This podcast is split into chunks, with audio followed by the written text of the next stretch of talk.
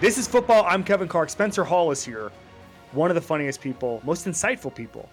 Uh, we're here to talk about draft quarterbacks, what draft quarterbacks play like now as opposed to five, ten years ago, why that is, some of the offenses coming through. We ranked the best quarterbacks uh, in this draft. I really, really, really, really enjoyed this. I, I always have had Spencer on Formula One show. I've had him on football shows before um, when I used to do a bunch of different sports at, at the Ringer. Uh, he's one of the best. You're going to enjoy this too. Ladies and gentlemen, Spencer Hall. All right, Spencer Hall is here, Channel 6 newsletter, which I just read. We're going to talk about that in a second.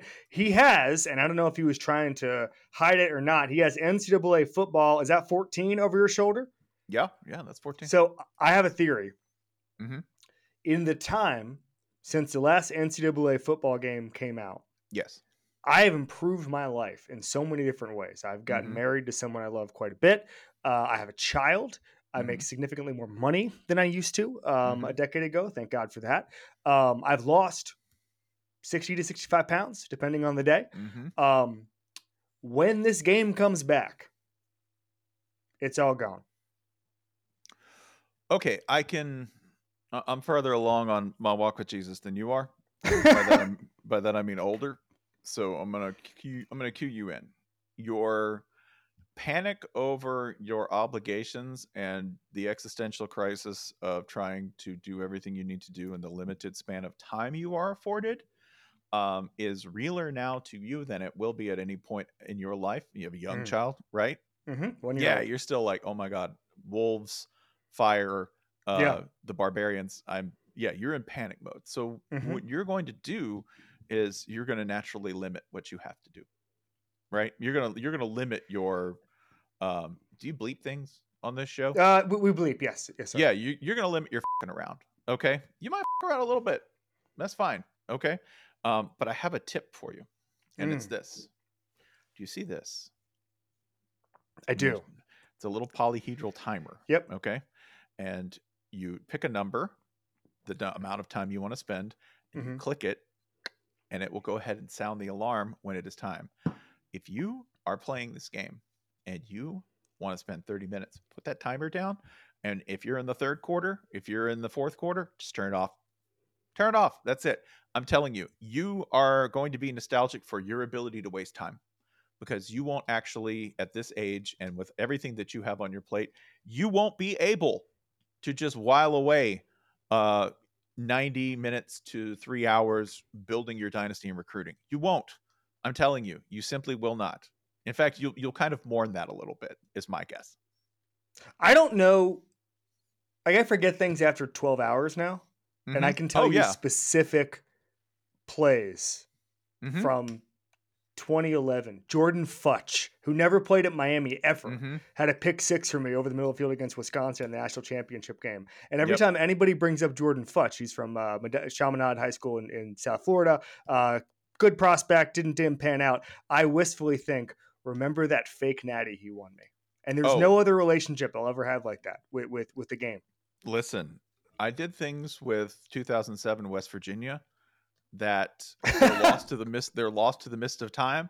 But like, I would play games just to get 100 yards rushing with everyone in the backfield.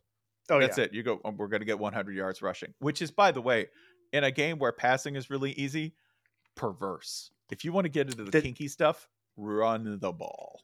The theory about Mario Cristobal not taking a knee is that he wanted to get uh, Don Chaney to 100 yards, and then he denied that. But it seems seems like it would have lined up because he was at like that would 98 listen. I'd, I'd respect a gamer if that were the case. That's it. If Mario Cristobal had been like, "Hey, you know when you're playing NCAA and you want to get to a guy to 100 Some yards," tokens. like half the people in the room would have been like, "Baller, respect, great All right, job." so you you uh you at Channel Six, you and Holly just wrote a piece about the Mhm. bastard sons of Patrick Mahomes, and Right. I read it. I thought it was great. Thank you. essentially what what the argument you're making is like this is the generation of quarterbacks who break all the rules um, who can Mhm. play out of style and like it's so funny because i think a lot of times there's there's such a copycat element of, of football that in the nfl it's like oh after you know 2019 it's like everybody's got to get a deebo samuel type and it's like well good luck because uh, there's one Deebo Samuel. There's one of them. And if you draft a bunch of huge guys who break tackles, um, they're not going to be fast enough. They're going to catch the ball. And then all of a sudden, you're going to overdraft guys. Like the best example of this is after the Legion of Boom Seahawks. The lesson, instead of Mhm. like incredible defensive schemes eh, or having Earl Thomas, having Kam have Chancellor, Earl Thomas, yeah. yeah, the lesson that uh, other teams took was six three cornerbacks. Hmm And so every like all these guys, I think it was Stanley Jean Baptiste was his name. He's going in the second round from Nebraska because he's six foot three. And like we're Mhm. gonna get we're gonna get our Brandon Browner or Richard Sherman. It's like, no, no, actually, you learned the wrong lesson. And Right. so a lot of times when you're trying to get the next blank, you learn the wrong lessons. But this to me feels different because it's a type of player um, that that is able to play outside the rules, know the rules in order to break them, is the old line. Um, I'll give it to you. Uh, what what do you think about this generation, this crop of quarterbacks coming into the draft uh, in two months? So I think a lot of changes have happened structurally to not just make these quarterbacks want to play by like say a Patrick Mahomes where you know the rules and break them or maybe don't know the rules and break them anyway. I Mhm. think this is how quarterbacks have to play now. And Mm-hmm. I think that's and I talk about that a little bit in the piece, which of course um you could go to channel six, just Google it, channel six, Spencer Hall. Boom. Oh, look, there it is. Um, for just ten dollars a month, you can get all of these and so much more. Um, if you read it, I believe the decline in offensive line play, which is a result of uh, a couple of things. Offensive design is different, um, and defensive firepower is different Mm. the change in like if you are a youngin you are used to absolute feral beasts playing defensive end Mhm. this is still relatively new defensive ends used to kind of rush uh, but also just hold position so linebackers could do stuff right Yep. that was that was the defensive line for the most part right um, we used to have these guys uh, with with like ted washington who roamed in the middle of you know, ted washington I, I love you ted washington you were a big ass dude and that was basically your job. Your Tony Siragusas, they are extinct now, okay? Because everyone along the defensive line is, by uh, a standard deviation of you know at least one or two, so much more athletic and capable of Mhm. doing so much more. And when you get those guys, defensive coordinators go, "Ooh, cool! You know what I can do with you? Anything. I can put you in pass coverage. I can drop you if I want. I can run a stunt where you'll actually get pressure on the outside." Mm. Um, Does Brian Kelly know you can do that with Harold Perkins? Has so has, Brian Kelly does not know you can do that with Harold Perkins. Poor Brian Kelly. He can't get that right. He can't because the rule move is probably to put Harold Perkins at his weight, which I think Harold's like 225, maybe 230 after lunch. Um, the real move is to put him at inside linebacker. And Yeah. the real move is to teach him how to do that. Um, because but he can't win because of what everyone saw in year one. It sucks. Yep. It, it, 13 it does. Yeah. Anyway, didn't, didn't mean to interrupt. Keep going. Yeah. So what quarterbacks have to do now is they're going to have to do that. The the Mhm. plays that we used to say were exceptions to the rule are now the rule, right? The kind of offenses that we run. Okay. I know a lot of people will want to say, well, it's because spread offenses changed. No, no, spread offenses evolved out of necessity Yes. because they were targeting weaknesses in defenses. Now defenses have very few weaknesses. Like they they do so many different things, and the players who are uh, from top to bottom. I I think the position that suffered on defense most is linebacker. Like your traditional linebacker, to me, is does not resemble what we grew up with as linebackers. No. Like you know, they are targeted. They um have haven't been hunted uh, to the point of extinction. They've just had to evolve. Right. Mhm. Your average linebacker is either now a very large defensive end or, or, or a very small defensive end, or they are a very large safety. Right. That's kind of like if you had to sort of cast either one of them. Nobody, I think, plays that sort of true mid the, the, the true middle linebacker. I don't know when that exactly died out. Probably the minute the air raid was invented. That's Mhm. probably the minute the, the middle moment. linebacker, as we know it, just disappeared. Um, so I just like way- the visualization of the air raid coming in, and then all of a sudden, like the middle linebacker is like an old timey guy waiting outside the gates of the factory looking for work. Like Right. literally, that moment, he was like, "Uh oh, right, time to do and that- something else." and that dynamic by the way like that still exists. The same kind of tactics that can sometimes take players out of schemes entirely. What was one of the biggest plays run in the super bowl? Mesh. Yep. mesh! Like like mesh is like the oldest play in the playbook at this point right? It's practically triple option old right it's a halfback iso of the modern age Yep. and the chiefs rode it to a super bowl championship right it still works Um, so this is my roundabout way of saying I think all of these factors combined with uh, the decline in offensive line play because you just don't get the same roster development, you don't get guys on the same team as consistently, and they're asked to do less because this is all because I'm going to take it back to like your roots. College football doesn't prepare you to play professional Correct. football. It is like law school, right? People say law school doesn't prepare you uh, to practice law. Being an, an undergraduate degree in English, well, what are you going to do with that? Well, I got it. It got me to the league. What does an undergraduate degree in football get you? It doesn't prepare you to play in the NFL. It doesn't necessarily have to. That's not a college coach's job. That was yeah. That, that that's my biggest thing is people say. So I've argued in the past. Okay, so the Baylor system a decade ago wasn't Right. teaching quarterbacks to identify the Mike linebacker. And I remember asking Bryce Petty about this. And at this point, I'm like, I'm an NFL reporter. I'm thinking like all of these coaches are complaining and saying these quarterbacks aren't ready. And Bryce Petty, to his credit, was like, why is this Baylor's job? Baylor is supposed to win college football games.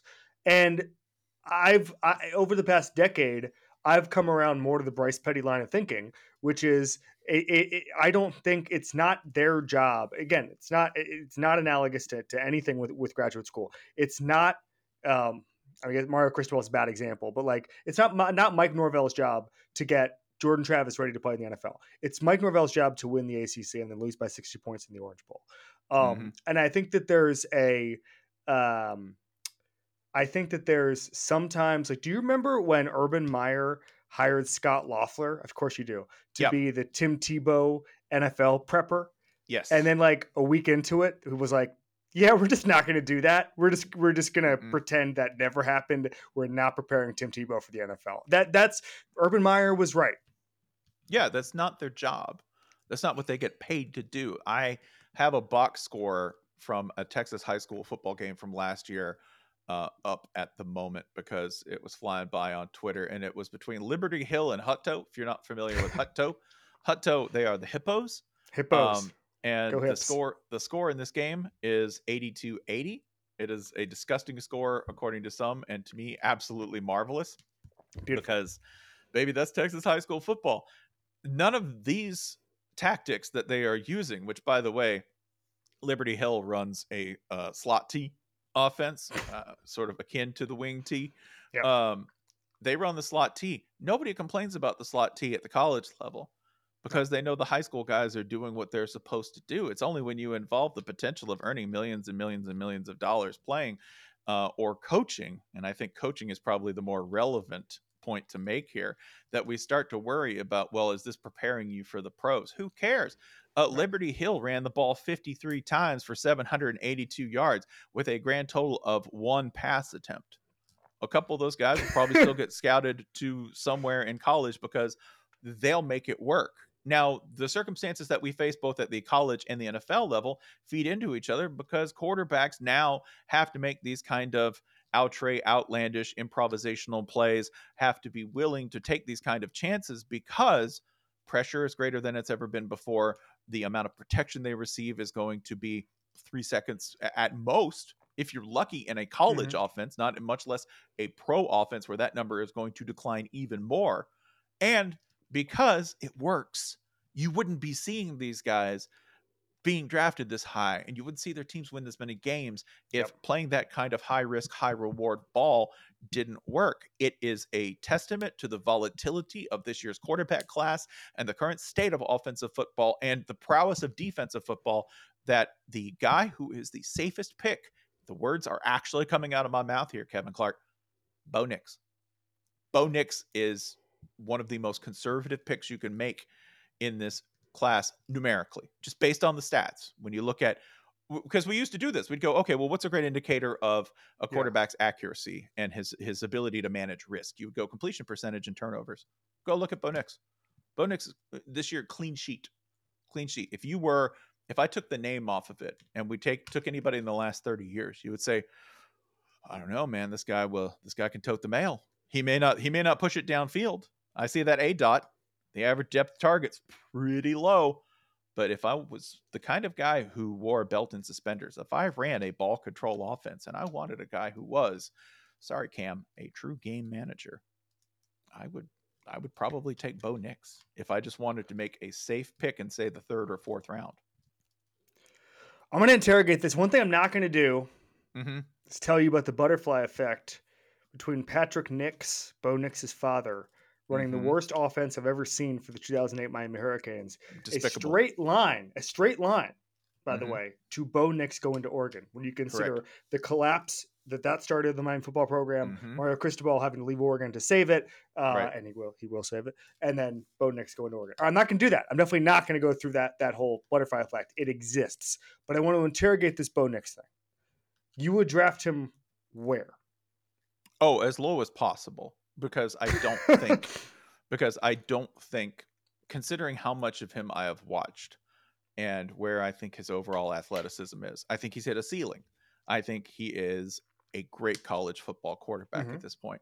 I do not think he is a professional quarterback who is going to sort of make a difference. He might be a guy who's a spot starter. He might be somebody who can win a game or two uh, while your starter is out and injured. But I do not think he is the guy you would want to build around long term based on what I've seen. And if he did, you'd want him to sit on the bench so long that he'd basically be an entirely different player by the time he got Right. off the bench, right?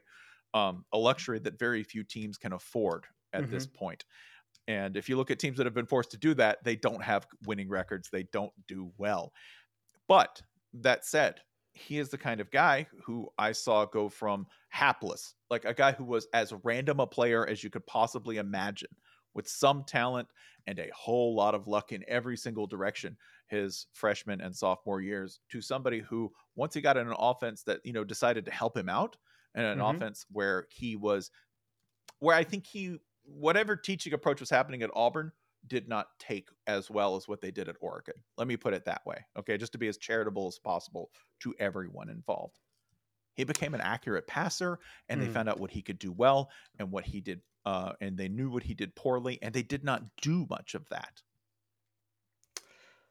I I didn't anticipate a Bo Nix section of this podcast. I'm glad it's We're happening. Um, are there other as a college football fan, just as someone who enjoys it, I've talked about Danny Staples with this, but like Mhm. Rodger Sherman every single year is usually pretty correct when he just goes, Yeah, I don't know, man. I watched a lot of Big Ten football and this guy seemed good. And then that guy's good, like in week seven, and everybody's like, Where'd this guy come from? Well, Yeah. if you watched ESPN at noon at any point for the past four years, you'd probably see a pretty good safety. Um, are there guys like that for you that are kind of your college football crushes that you think will do well in the NFL?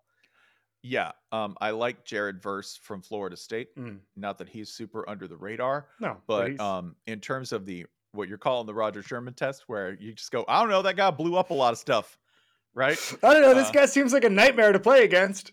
Yeah. Um, this was uh, oh gosh, who was the Tennessee defensive end who ended up playing for the Philadelphia Eagles and had a key fum- fumble Derek, recovery? Derek Barnett. Derek Barnett. Okay, Derek Barnett's a great example. Derek Barnett to me is a guy who, when he went to the combine and when you looked at his measurables, you're like, I don't know, he's just kind of slow.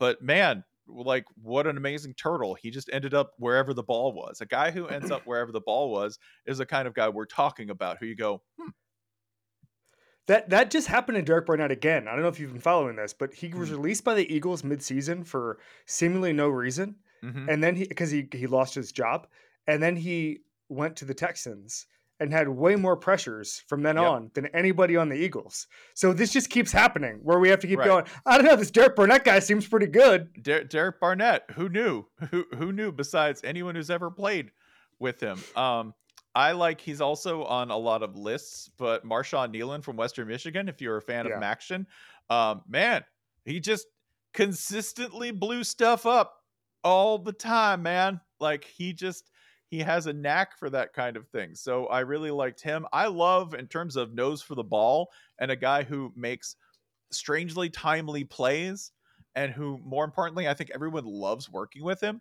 uh, kool-aid mckinstry man Mhm. at kool-aid mckinstry i know terrion arnold is going to get his flowers i know that dallas turner is going to take a high draft pick kool-aid mckinstry in terms of secondary help i've been watching a lot of defenders and kool-aid mckinstry's just there he's kind of Yep. always around the ball and really sort of i think understands flow and, and to Yep. me that used to be like you can draft somebody for their physical attributes that's fine obviously we've seen josh allen that can work okay but i like guys who understand football as a game of flow because football is now moving from i think slowly from a, a stationary sets where we get set Yep. something explodes and then we reset. Um, I think it's moving from that to a game where I think more than ever we need to understand how plays flow into each other because the game moves faster Yep. and because there is like less static war along the lines of scrimmage. They move a lot faster. So I think if you got guys who can understand flow and movement, I think like Kool Aid mm-hmm. McKinstry to me would have been a great soccer player because mm-hmm. I think he just gets the idea of where the play is going. Yeah, and like, and, and that's the whole thing. And and I remember somebody asking me a couple of years ago. By the way, you mentioned Jared Verse. Like, am I a homer in the NFL? Like, am I gonna am I gonna be like, oh, Miami guys, blah blah blah? And I'm like, I'm just the opposite. When Jalen Ramsey is Mhm. completely dominating us, Miami, I have so much respect for him that I'm just like, I'm actually in the bag for those guys because I'm just like, Lord help us. I just want this guy to go away. Jahmyr Yeah. Gibbs uh, at Georgia Tech, a great example where I'm just like, I don't know, man, this guy looks pretty good. Or like Kenneth Walker at Mhm. Michigan State again against Miami. You're just like, I. The reason we're losing this game is because that team has that guy. So I think the NFL team should take that guy. And it's it, like it's not hard. Yeah. Um. What was the? Oh, I know what it was. It was. I was reading this book about scouting in the '60s and in the NFL scouting, and they were saying that the uh, the team that revolutionized football. I honestly forget what it was. The team that Mhm. revolutionized football and like hit on everything. I think it was the Steelers actually in the 60s and 70s. Yeah. That the way they they drafted like a billion Hall of Famers in a five year period. And what they started to do was they would just send a survey to college coaches being like, hey, who's the best player you played against? And then they would fill it out, and then they just took them, and it's like, oh, okay, that seems right. Like, what was the what was the one?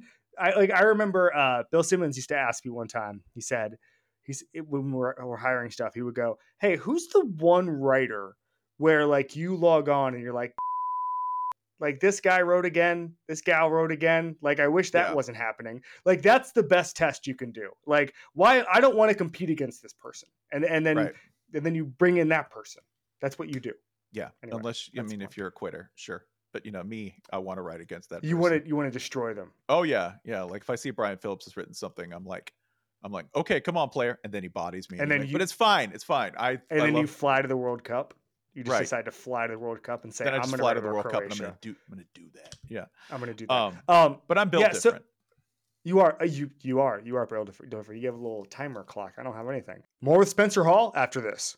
Why should you bet with Caesar Sportsbook? Two words Caesar's Rewards. Every bet brings you closer to the types of benefits only Caesars can offer hotel stays, VIP experiences, sports and concert tickets, and more. It's not just an app, it's an empire. 21 and up must be physically present in Arizona, Colorado, Illinois, Indiana, Iowa, Kansas, Louisiana, Maryland, Massachusetts, Michigan, Nevada, New Jersey, New York, Ohio, Pennsylvania, Tennessee, Virginia, West Virginia, Wyoming, or Washington, D.C. Sports betting is void in Georgia, Hawaii, Utah, and other states where prohibited. Know when to stop before you start. Gambling problem? Illinois, Maryland, New Jersey, Ohio, Tennessee, Virginia, West Virginia, Pennsylvania, affiliated with Harrah's, Philadelphia. If you or someone you know has a gambling problem, crisis counseling and referral services can be accessed by calling 1 800 GAMBLER 1 800 426 2537. Or Maryland, visit mdgamblinghelp.org. Or West Virginia, visit 1 800 gambler.net. Arizona, call 1 800 NEXT STEP. Colorado, DC, Nevada, Wyoming, Kansas, affiliated with Kansas Crossing Casino, call 1 800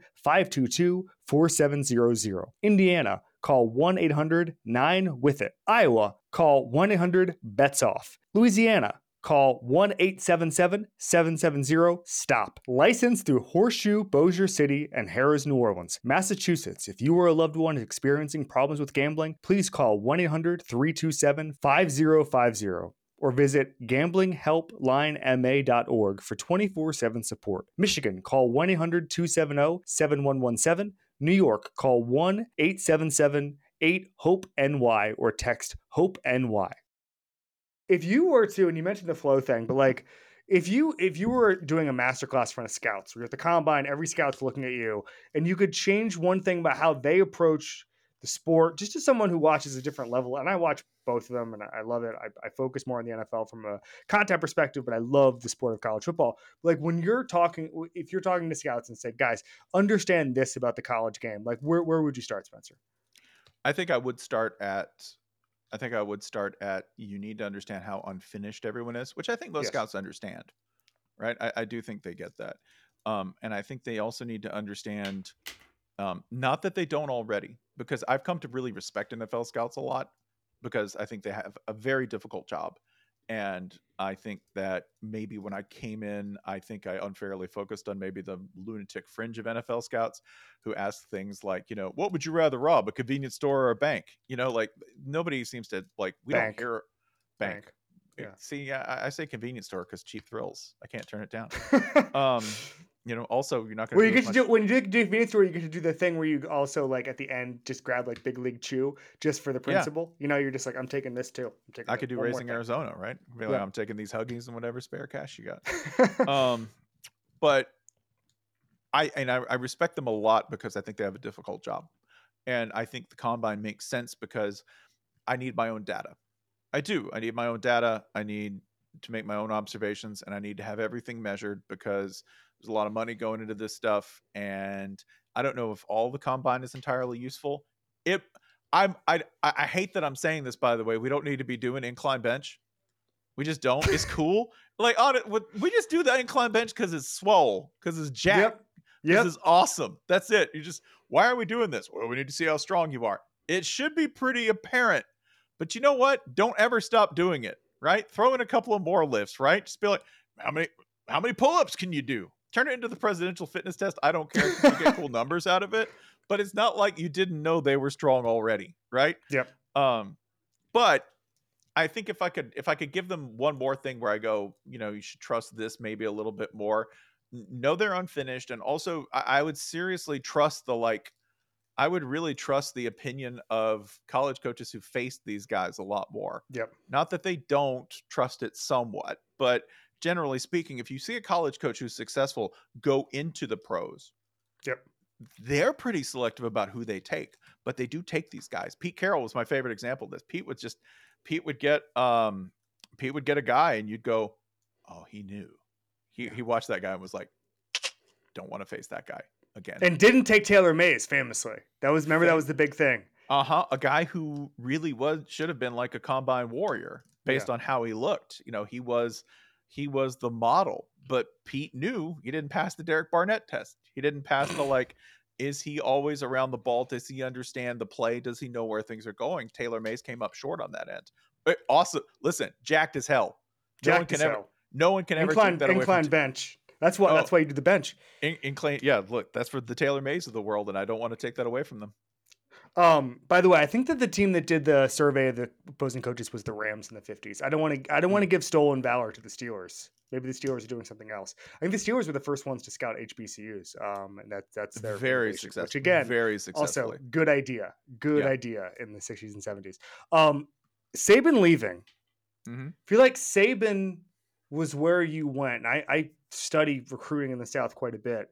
There were these guys. it's funny because you know how Notre Dame is always has the number one ranked class like two years out because they identify Mhm. Notre Dame guys and then everybody else passes them. But there's a certain type of academic minded player who really Yeah. wants to go to Notre Dame, or they're just from Archbishop Moeller and they just commit when they're like sophomores. It's like that.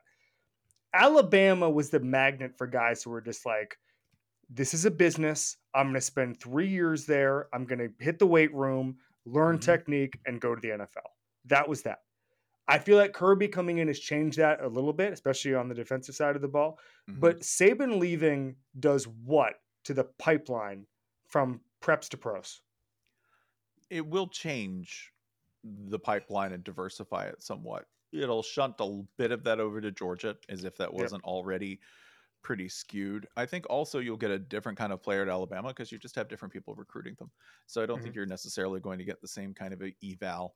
Um, I imagine that Kalen DeBoer is probably going to keep and, and or probably has kept. I, you know, I I don't have the staff list in front of me, but I imagine a lot of that recruiting apparatus and the eval probably going to stay in place. Like I I don't think you know, and not that that's a big surprise. It wasn't like Alabama was pulling. They they did some of this, but it wasn't like they were pulling a whole lot of two star guys who turned out to be five stars.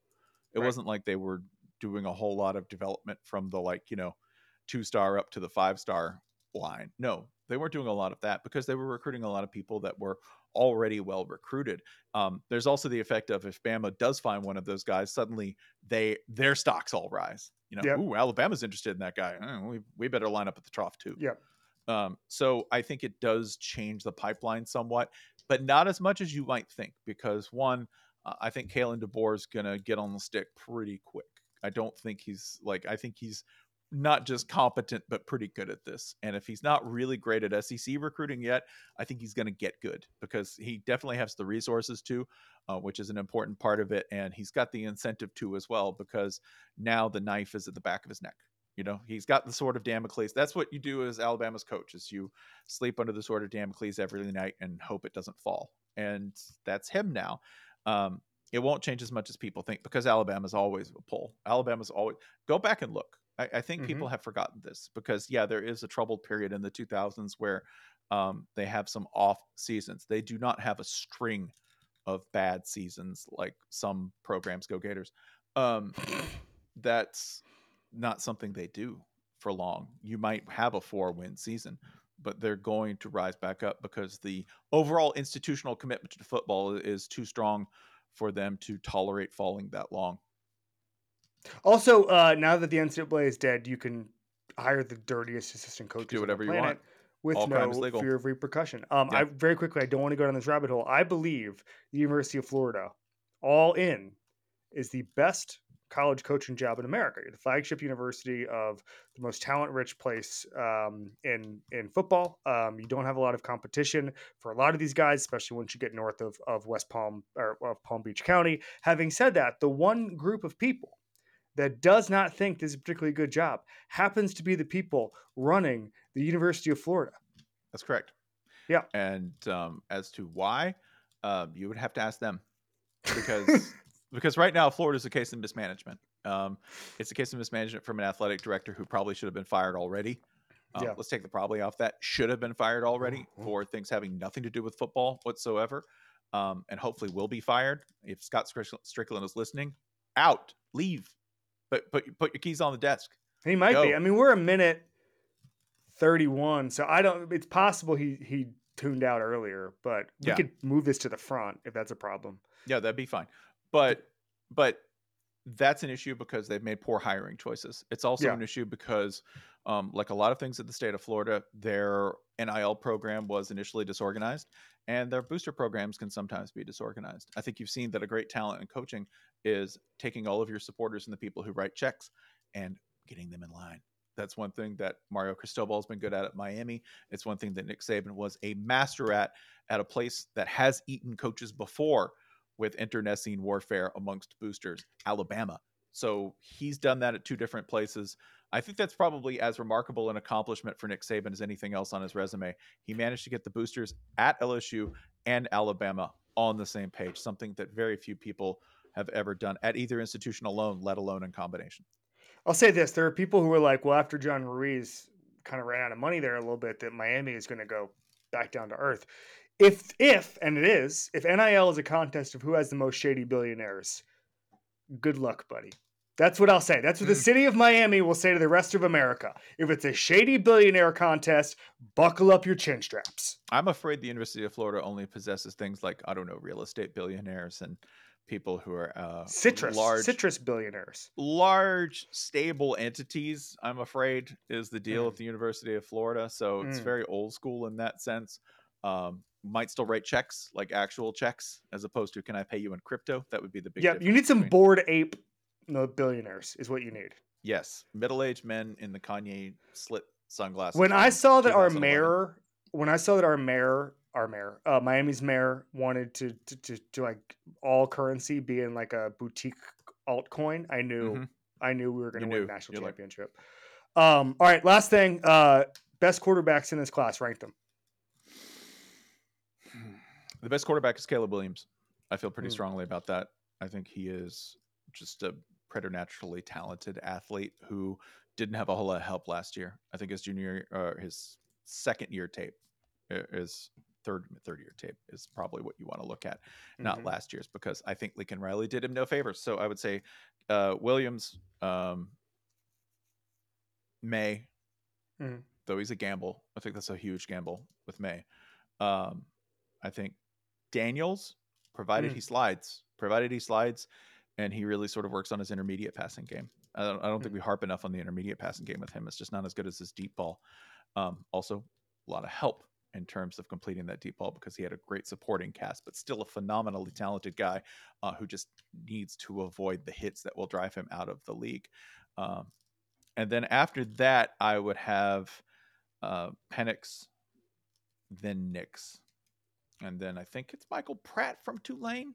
I think it's Mm, Michael Pratt. I might have the first name wrong there, but but um, a guy who it is you Michael know Pratt, yeah. yeah, no, I mean, like, I think a good if you want a future journeyman, if you want your your band aid, that that's a guy you might want to take a flyer on. Because That's a guy who's starting for the Arizona Cardinals in Week 16. After correct. Kyler Which, by the Yeah. way, wait, let's not denigrate that.